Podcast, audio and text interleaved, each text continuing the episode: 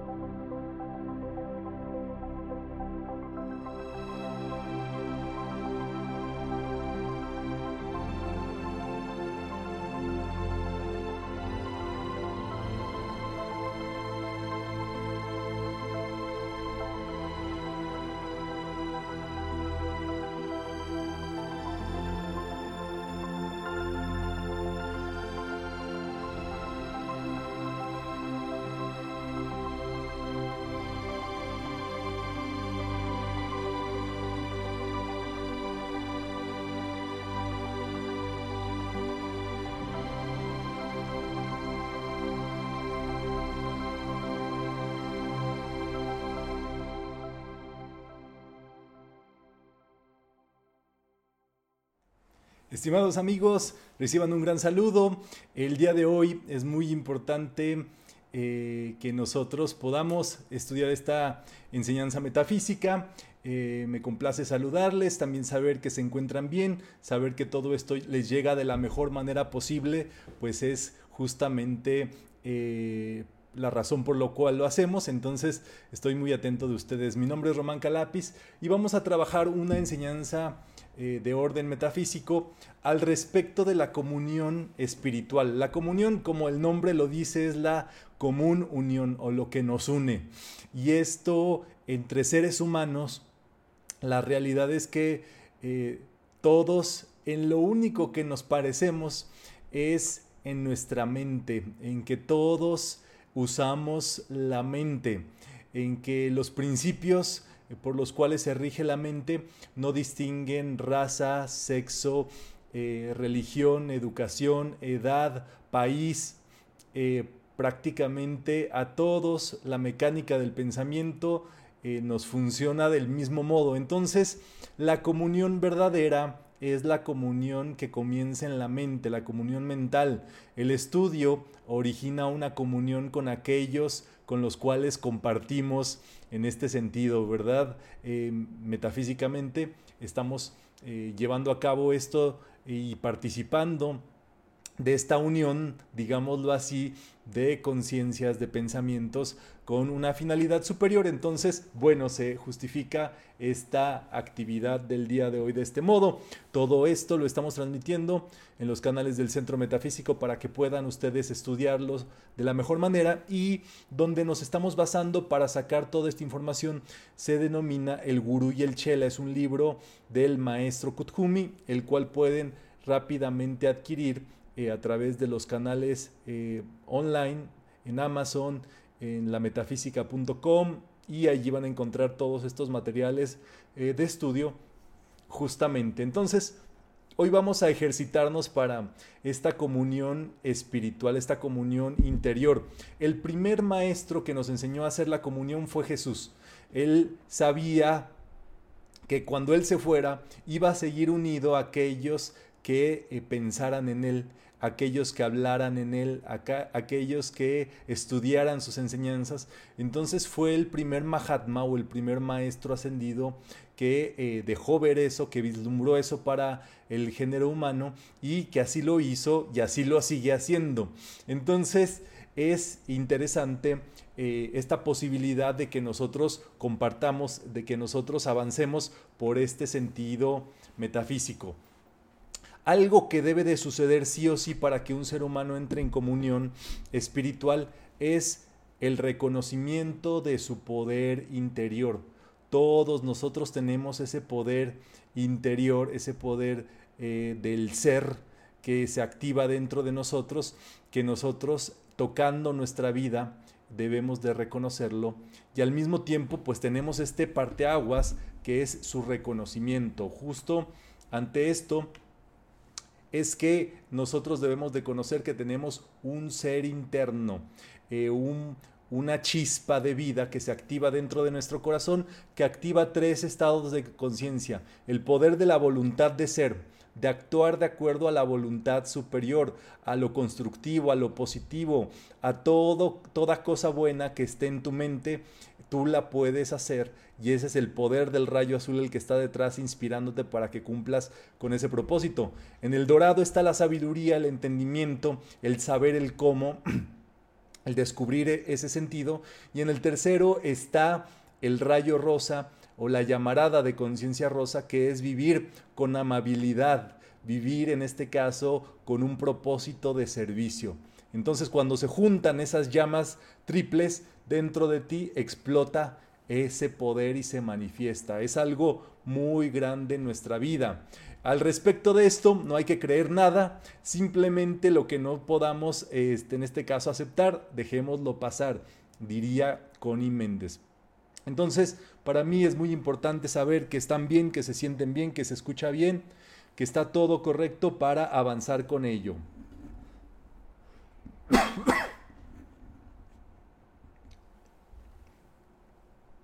Y si tienen alguna duda, alguna cuestión que quieran que se aclare, pues ya saben que eh, por medio de los chats, las cajas de comentarios, en fin, ustedes pueden eh, colocar su inquietud y eh, será respondida si así va de la mano con todo esto. Entonces, la presencia yo soy es justamente el reconocimiento del poder de la vida dentro del ser humano. Es lo que es lo que nos toca realizar hoy por hoy en este estudio, en esta posibilidad, en este momento en el cual nosotros nos encontramos en la evolución con tantas cosas que ocurren en nuestra vida, justo es el verdadero o es el camino que tendríamos que seguir al, respecto de esto. Jesús dice, yo soy es el camino, yo soy es la verdad y yo soy es la vida misma o sea, eh, el sentido de todo lo que nosotros llevamos a, cabo. Entonces, el primer punto es aceptar tu poder interior, saber que tú tienes ese poder de la vida dentro y ese poder es dinámico. Si tú piensas en él, si tú sientes en él, ese poder se activa y entonces hay que encontrar ese poder de la vida dentro de ti que fluye. Lo hacemos pensando y sintiendo en el latido de nuestro corazón. Eh, puedes tomarte el pulso un instante y reconocer ese poder de la vida, que es el poder de la vida que fluye a través de ti, es la vida de Dios, del Padre dentro de ti. Dentro de esa vida está el poder de hacer milagros y esos milagros vienen a través de un encadenamiento, digámoslo así, o una fuente o una dispensación o una línea para que pueda llegar a nosotros por la vía de los maestros o mahatmas. Al respecto de esto, Jesús es el que más eh, explicó y nos dijo que cualquier cosa que pidas al Padre en mi nombre, o será dada. O sea, cualquier cosa que donde tú uses el nombre de Jesús, en este caso te será dada. Por supuesto, pensando y sintiendo en este maestro Jesús, ¿verdad? Porque a lo mejor tú conoces a otro Jesús, entonces si piensas en el otro Jesús, pues no, estás pensando en Chucho, ¿verdad? O en Chuy. Entonces, no, tienes que pensar en el maestro Jesús. Y para que no quede duda, tú puedes decir, Jesús o Jesucristo ascendido o Jesús el Maestro ascendido para especificar al respecto. Ya que los nombres tienen una vibración, cuando tú nombras a un maestro, este maestro, la corriente de energía de ese maestro empieza a activarse y a responder. Es como cuando te, no, te llaman, aunque sea en la calle, alguien grita tu nombre, pues tú vas a voltear a ver, así sea alguien conocido o algún loco por ahí, ¿verdad? Pero tú dices, ay, chihuahuas, ¿por qué dicen mi nombre? Bueno el maestro también responde por medio de su nombre. Entonces, el nombre de un individuo, nos dice el maestro, es una copa que contiene la conciencia, el poder y los regalos de ese ser. O sea, que este tu nombre así también pues tiene esas cualidades o esas características y cualquiera que dice tu nombre o que te mienta o que te lamenta o cuando eres muy mentado, este, te está trayendo mentalmente. Entonces, allí es por eso, si tú piensas en, qué sé yo, una persona discordante, alguien que te que consideras que eh, no tienes buena relación y demás, lo traes mentándolo y lo atraes hacia ti, lo estás llamando todo el tiempo, el odio que tienes hacia esa persona pues atrae y así también este si alguien te tiene muy mentado pues te atrae con el pensamiento y así este si tú aligeras esa carga pensando de esa persona el bien bendiciendo su bien eh, perdonándole y también pidiendo perdón, pues esas cargas se aligeran. Pero bueno, ya lo sabemos. Entonces, cuando nombramos a un maestro, ocurre que cuando un individuo ha alcanzado la maestría, su nombre se convierte en un tremendo poder de invocación que potencia las invocaciones de todo el que lo use. Cualquiera que piensa, siente o pronuncia el nombre de un ser ascendido, une inmediatamente sus propias energías con la batería de poder en la que se ha convertido ese maestro. Entonces, tú nombrando un maestro, eh, jalas esa energía del maestro. Ustedes saben que los maestros trabajan en eh, alguno de los siete rayos o de las siete energías de la vida. Entonces lo que ocurre es que justamente al tú nombrarlo, pues estás invocando también uno de los rayos. Entonces en sí podemos pensar a los maestros como rayos de luz, rayos de conciencia que vienen a tu vida, que vienen a tu mundo. Entonces, no es cualquier cosa, por supuesto. Entonces, cuando llamas o nombras a un maestro, así sea mentalmente o en palabra, activas su ayuda y pones la atención de ese ser también sobre tu corriente de vida. Entonces dice acá, el maestro es instantáneamente consciente del chela que dirige sus pensamientos, sentimientos, oraciones e invocaciones hacia él.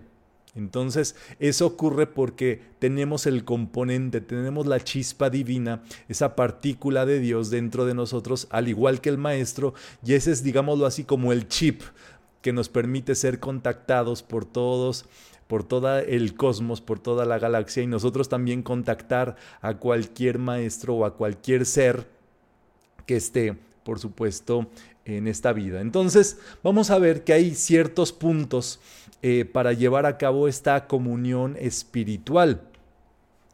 Eh, es muy, si no, nada más, por ejemplo, una persona que no tiene esta conciencia, por así decirlo, que no estudia o que no lleva, no lleva estos estudios, no pasa nada. Viene hacia él esa energía del maestro y entonces eh, sin lugar a duda, pues eso se expresa, ¿verdad? Eso eh, les llega la bendición. Pero si una persona conoce este sentido, digámoslo así, de eh, enseñanza, saber en dónde trabaja cada maestro, saber el estudio, saber el poder interior. recuerden que el primer requisito es conocer el poder interior. Entonces, estos tratamientos pueden multiplicarse, dice el maestro Kuthumi, por mil, o sea que se exponencia la actividad del maestro. Entonces lo primero es ponerse en armonía espiritual con el maestro y con su verdadera naturaleza. Entonces, si tú estás, eh, en este caso, pensando en Jesús, si tú quieres hacer comunión espiritual con Jesús, pues eh, no puedes no perdonar a, todos los que te ofenden, ¿verdad? O sea, cualquier sentimiento de que alguien te hizo daño, de que alguien eh, te está haciendo daño, de que alguien abusa de ti o de alguien, tú debes de soltar esa carga, soltar ese peso, dejarlo y dejarlo completamente y elevar tu pensamiento hacia la comunión y en este caso hacia el encuentro con lo superior y el maestro y su naturaleza. Entonces, ese es el gran sentido, ¿verdad? Vivir un día a la vez, digámoslo, o 30 minutos a la vez, como diría el maestro Kuthumi, ser 30 minutos esa presencia del maestro. Entonces, Tú puedes lograr esto pensando en el ser del maestro, sintonizándote con él, pensando en Jesús, pensando en el maestro Kuthumi, si te gusta, el maestro Saint Germain, el maestro El Moria, el maestro Hilarión, la maestra Lady Rowena, el maestro Victory, en fin. Ya a estas alturas, eh, para los pasándolo del año 2020, pues conocemos una gran cantidad de maestros, conocemos su nombre, eso es muy importante, ser muy claros en la expresión del nombre del maestro, este, pues va a ayudar a que se le, se le localice lo más pronto posible. Es conocido, por ejemplo, este, pues eh, nadie de nosotros eh, quiere desencarnar, ¿verdad? Por lo menos en este instante. Pero lo que sucede es que eh, nosotros debemos de estar preparados siempre eh, para cuando ese momento suceda y el metafísico ya comienza a trabajar con su planteamiento metafísico en esta vida. Entonces, tú, si en algún momento entras al reino etérico o trasciendes esta vida, Pregunta por los maestros que conoces, pregunta por Jesús, pregunta por Saint Germain, pregunta por Kuthumi, digámoslo así, para que rápidamente puedas encontrar la luz eh, si llega a haber confusión. Es, es, eh, es, casi que no puede suceder porque están entrenándose acá, pero ese es otro tip más para que se conecten. Y puedes invocar sinceramente al maestro, puedes decirle, yo soy invocando el sentimiento del maestro para que fluya en mi mundo. Ya tú decidirás qué maestro. Gracias Padre que así es. Entonces, nosotros somos eh, conductores de esas bendiciones y de esa conciencia y de esa luz y de esa paz y de esa armonía y de ese amor y de esa tranquilidad que le puede llegar a otros, digámoslo así, Entonces, ¿qué es lo que va a pasar con el estudiante? Nos dice el maestro Kuthumi. Número uno, se le va a exaltar su conciencia. Si ese estudiante hace su, su, trabajo sinceramente de conectarse con el maestro, se va a empezar a sentir muy bien. Así como este, se va a sentir muy feliz, muy contento, va a venir una alegría de quién sabe dónde, y ya sabemos por qué razón, ¿verdad? Porque has entrado en comunión con ese maestro. Entonces, este, vives ahí enchufado con él. Número dos, te van a empezar a llegar ideas de cómo el maestro mismo manejaría una situación, prestaría un servicio o disiparía una apariencia de aflicción.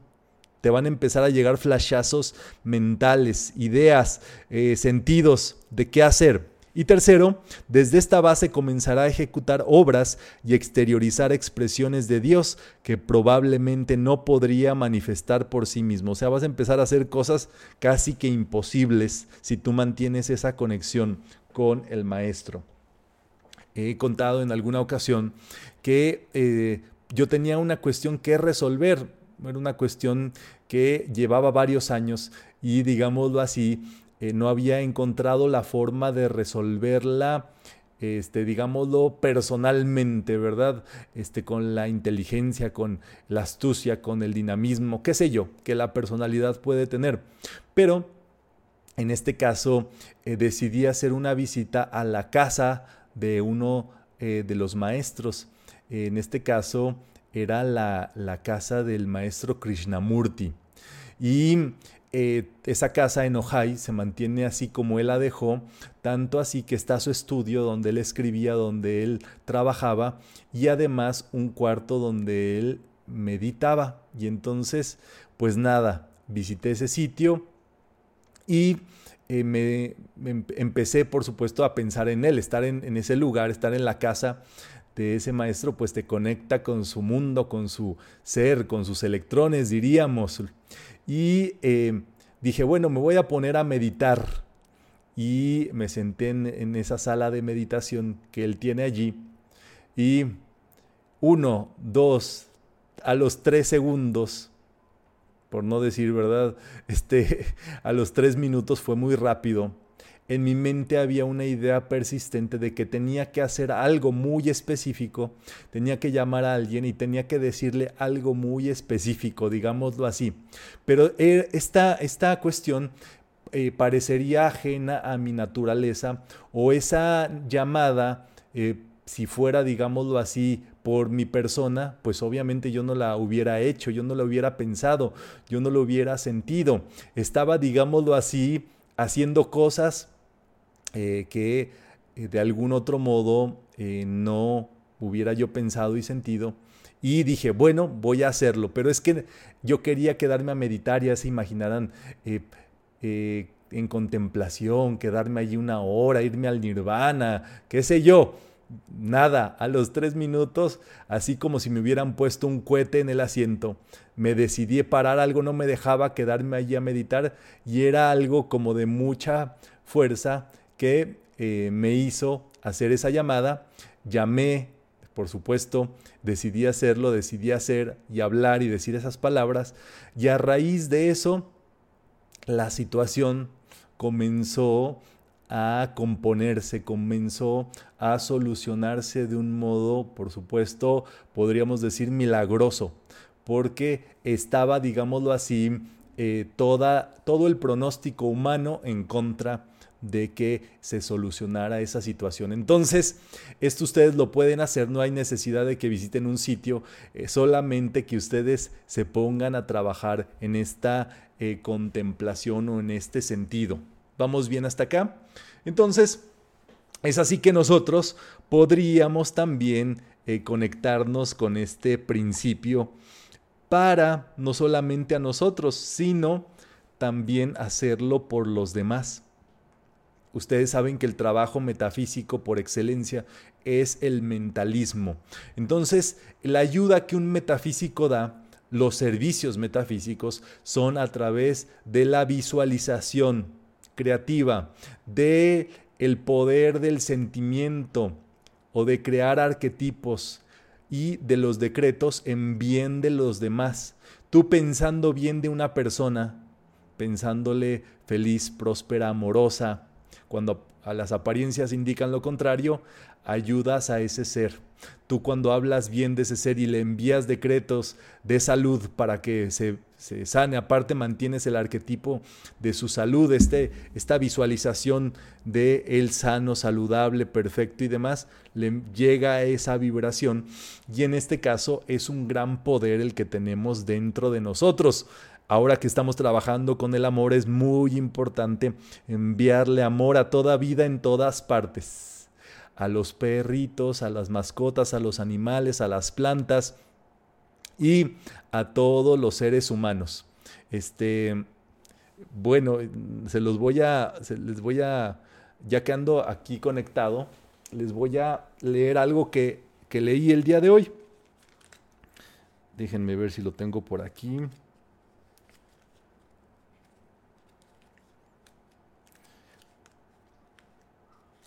Bueno, creo que no, no lo tengo a la mano, pero dice algo más o menos así.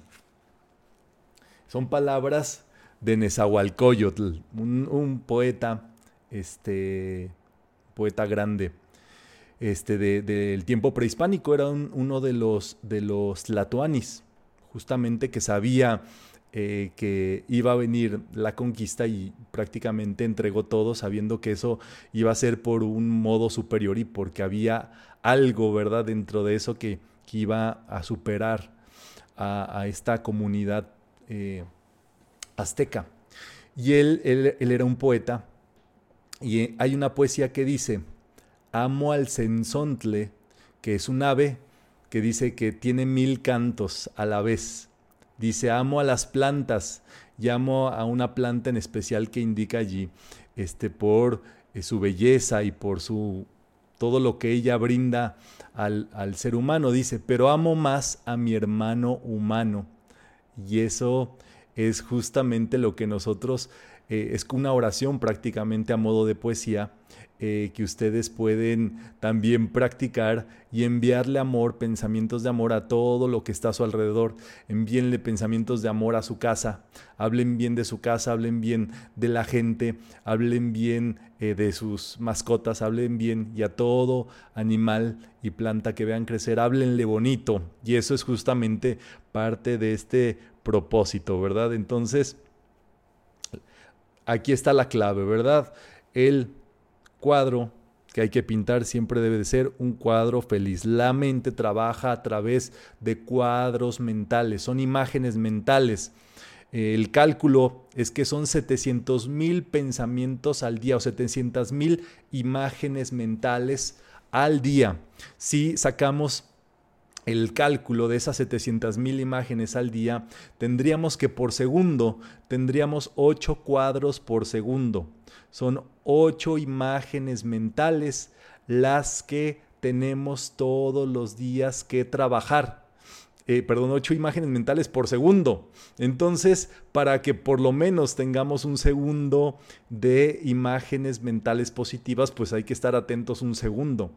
Entonces, el estudiante de metafísica trabaja en su imagen mental y se crea su imagen mental de su felicidad, su prosperidad, su salud, su amor y la sostiene allí. La sostiene fijamente como un cuadro que quiere ver y quiere que se exprese. A pesar de las apariencias, ese cuadro se fija y se fija allí a través de la mente, se queda fijado a través del decreto, del pensamiento, del sentimiento y demás. Entonces, entonces vamos a trabajar también creando estos cuadros mentales para ayudar al prójimo. Y si les parece bien, pues vamos con esta guía que nos da el maestro Kuthumi. Número uno, el estudiante se da cuenta de que en el mundo que le rodea se manifiestan apariencias inferiores. Y entonces hay una historia también de un maestro espiritual al cual un estudiante se le acercó y le dijo, eh, maestro, ¿por qué hay tanto dolor en el mundo? ¿Por qué la gente está en la pobreza? ¿Por qué la gente vive triste? ¿Por qué eh, ocurre eh, las guerras? ¿Por qué está todo eso de, tan grave en el mundo? Y entonces el maestro le dijo al estudiante, bueno, del mismo modo que existe todo eso en el mundo, hay un deseo ardiente de tu parte para remediarlo. Esa, esa, situación que parece tan grave es igual de grave como tu deseo de ayudar a todos esos seres. Y justamente el modo eh, de servicio desde eh, metafísica, por supuesto, es todas las invocaciones de la luz, eh, la gran invocación, el exorcismo del arcángel Miguel, en este caso los servicios de curación, todos ellos van a servir y ayudar a los compañeros, a los congéneres, para que uno esté trabajando en todo esto. Entonces, ahí es donde viene este deseo de remediar y de pensar en los otros de un modo superior. Entonces comienzas y eh, dice el maestro, hay que examinar el motivo que te anima a hacer ese servicio, que sea únicamente para servir a Dios, redimiendo a sus hijos, que nos aseguremos dentro de nosotros que no queremos ninguna gloria personal, este, que en realidad todo ese servicio está dedicado a Dios y al beneficio de las personas. Y el cuarto punto es que la ayuda debe de ser inteligencia divina de acuerdo con tu desarrollo, capacidad, talento y poder actual. O sea, eso eh, debe ser del modo más inteligente posible, del modo en que tú consideres que eso puede eh, solucionarse. Y así es que eh, las personas tendrán esa posibilidad de una ayuda inteligente, efectiva, eh, que, en verdad sea en un sentido divino, positivo y superior. Y el quinto punto es que debe de ir, el estudiante debe ir más allá para brindar ayuda sincera, amorosa y serenamente dedicada a Dios. Entonces, ayuda sincera amorosa, o sea, amable, ¿verdad? No, ay, aquí estoy ayudando a esta persona porque no, no, ella no puede, que quién sabe que no. Nada, eso ni se comenta, eh, cuando se le da servicio a alguien no se comenta, no se dice, eso se mantiene en el anonimato, eso este, tiene que desaparecer para que sea justamente Dios quien actúa. Cuando tú desapareces, aparece Dios. Y allí justamente es que debe ser serenamente dedicada a Dios, sin ningún sesgo emocional, de decir, ay, es que si yo no les ayudo, ¿quién les va a ayudar? O yo soy demasiado bueno y por eso les voy a ayudar. Nada, no le metas tanta cosa, tanta cosa mental. Es eh, justamente si el motivo es correcto dentro de ti, ándale. Si ves que dentro de ti hay un sentido eh, personalista, egoísta, de que incluso, ¿verdad? En ocasiones cuando es un, familiar, una persona muy cercana, uno debe de eh, transmutar, digámoslo así, esa tendencia a que solamente beneficiamos a las personas que están cercanas. O sea, pensar en esa persona como equilibradamente, como si fuera un eh, desconocido también y que también lo hagamos en equilibrio por alguien desconocido sería fabuloso. Entonces allí se comprobaría todo este sentido y dice el maestro, si se cumplen los requisitos, el estudiante se acerca al maestro, o sea, te vas acercando de manera natural a Jesús, al maestro que hayas escogido. Entonces, allí viene esta comunión espiritual con el Maestro y te unes al Maestro. Si esta comunión tiene continuidad, el decreto en nombre del Maestro contará con el pleno momentum del poder del Maestro. Entonces, puede ser que el Maestro esté allí con el estudiante y esté contigo y vaya contigo y tus decretos no los hagas tú, los haga el maestro en sí mismo. Entonces, por supuesto, ese es el sendero eh, que vinimos a recorrer. Eh, justamente lo expresaba Jesús diciendo, hasta ahora el Padre trabaja, ahora el Padre y yo trabajamos. Entonces, esto es justamente lo que he querido compartirles el día de hoy para que podamos adelantar en estos eh, entendimientos, que podamos tener claro todo lo que corresponde a nosotros, a nuestra vida, a poder evolucionar del mejor modo. Y bueno, es así que yo les mando un gran saludo, espero que se encuentren muy bien y nos saludamos a la próxima. Muchas gracias.